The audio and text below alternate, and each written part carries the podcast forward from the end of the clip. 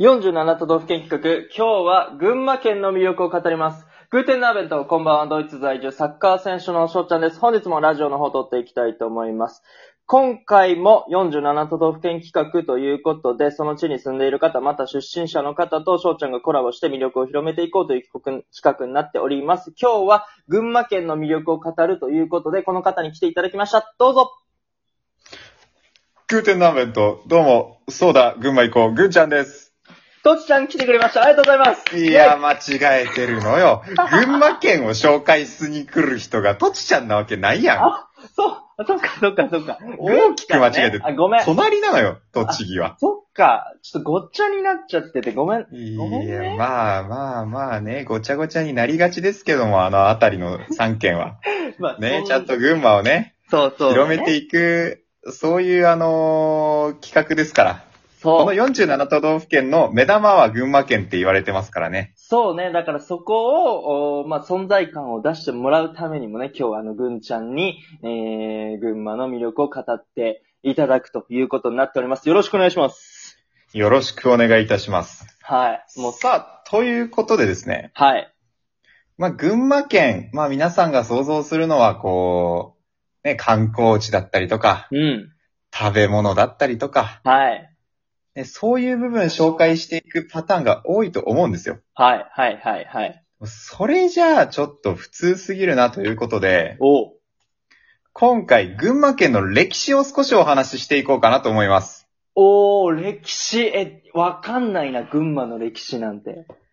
そう、これちょっとね、あの、3つの部分に分けてお話しできたらなと思っているんですはいが、はい。 1つ目、はい。群馬県の名前がなぜ群馬県になったのか。え群、馬二つ目、うん。群馬の偉人。はいはいはいはい。わかんない。三つ目、うん群馬の歴史的建造物。はあはあはあはあはいはい。それを教えてくれるよな。そう、この三点にね、分けてお話をしていきたいと思います。はい。お願いいたします。よろしくお願いいたします。まずですね、名称の変化。まあね、やっぱ群馬のことを知る上で、なぜ群馬県は群馬県という名前になったのかを知っていくことは大切な一歩になりますので、ここをお話ししていくんですが、はい最初、群馬県は車の氷という名前でした。車の氷。はいはいはいはい。そう、車はあの自動車の車。うんうん。氷は、あの、ゴンベンに平らって書いて、昔のね、あうんうんうの、ん地名とかについてた氷っていうのがあるんですけはいど、はいはいはいそれがはい約1300年前の藤原京の頃頃は車の氷と呼ばれておりました。はあ。なるほど。そう。これがね、701年の大法律令。まあ、大法律令ご存知ですね、皆さ。はい。なんとなんく。非常に有名な大法律令、お坂部の御子と藤原の文人が出したと言われるあの、大法律令によって、車じゃなく、車の氷を、もう氷じゃなくて軍にしてくれということで、く車軍になるんですよ。ほうほうほう。ここで変化すこると。の軍は、群馬の軍ではなくて、あおの、何々軍とかの、あの、なんだ、右側が違うやつですね。あ小の里編って言うんだっけなうんうんうん。はある、あるじゃないですいか。はそっちの軍になります。い。なるほど。そして、そこからですね、さらに、10年くらい時が経つと、はい。なんか、1文字ダメだよってなるんですよ。車軍の車は今自動車の、ね、はい車だから、はあれ1文字じゃちょっとダセーっていうことでい。、はい。 2文字にしようってなって、ここで群馬ってのが出てくるんですよ。ほで、ぐるん、群馬群って書くんだけど、読み方は車群のままなんです。う。おほほ。そう、これが713年です。なるほど。で、まあ、このままずっと来るわけですよ。うんうんうんうん。このまま来て、明治4年、もう1871年、もうあ1000年近く経って、うん。 10月28日に、群馬県、廃藩置県が行われて、群馬県という名前になりまして、この10月28日が群馬県民の日でございます。なるほど。いや、そこの千年何があってんって感じやけど。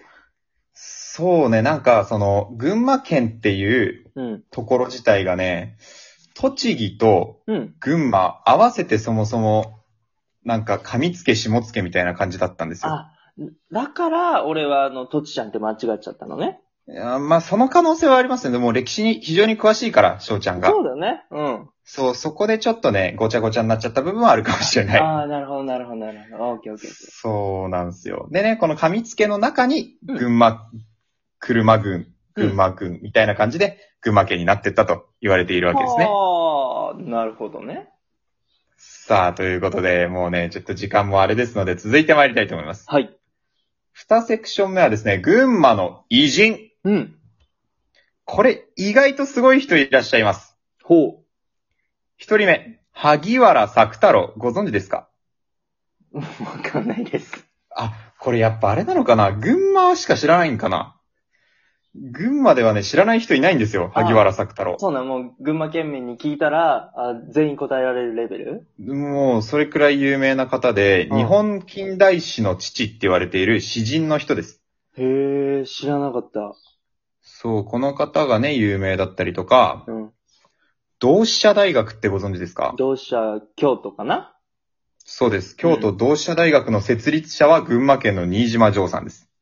新島城さん。ごめん、わからん。はい俺が疎いんだけど。いや、わかんわかんない。多分、この情報があまりにも需要がない可能性もある。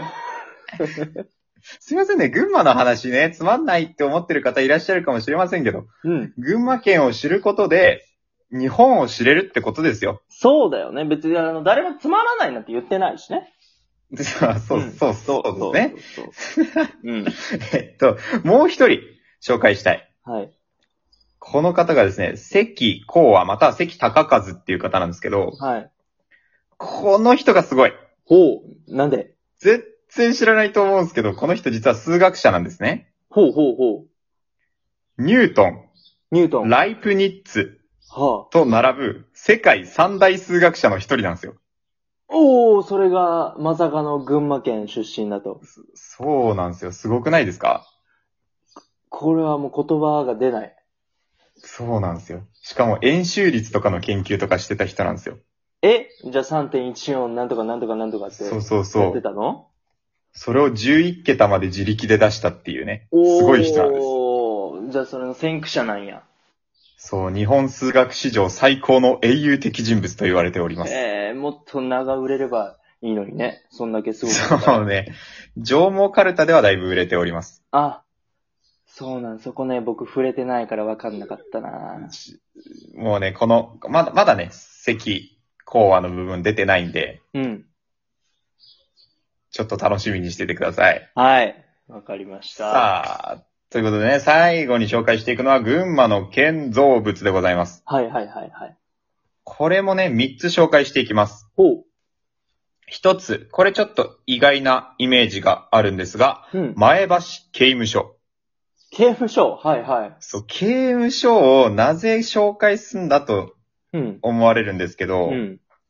網走刑務所って北海道の、な、なんか有名だよね、そこはね。そうそうそう、うんなんか有名じゃないですかう。ん。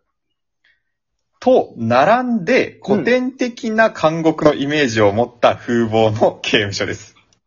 あー、なんだ、ど、どんよりしてんのかななんかね、赤レンガなんですよ、作りが。ほうほそう、だから、その、なんていうのかな、もう見た目がものすごい刑務所感が強いっていうう。。へえ、なんか、ちょっと見てみたいな、それは。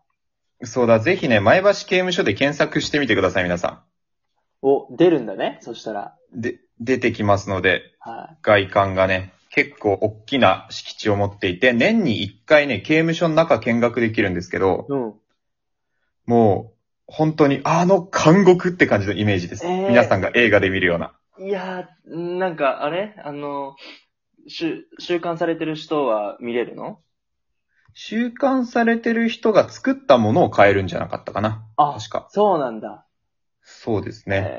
えなのー、で、ちょっとね、気になる方はぜひぜひ、いや、気になるな、それ。チェックしてみてください。はい。そして二つ目がですね、岩宿遺跡という場所ですね。ほうほうほうほう。これはね、聞いたことないとおかしい。本当中高で多分ね、歴史の教科書でやってるんですよ、岩宿遺跡。やってたとしたら俺忘れてるわ。これがね、日本史なんですけど、日本にも旧石器時代が存在したっていう証明がうん。できた遺跡なんですね。へえ。これも群馬県だと。ほう、はい、はい、はい。すごい。そしてもうちょっとパッといきますけど、三つ目が富岡製糸場。もこれ有名ね。あ、そこはね。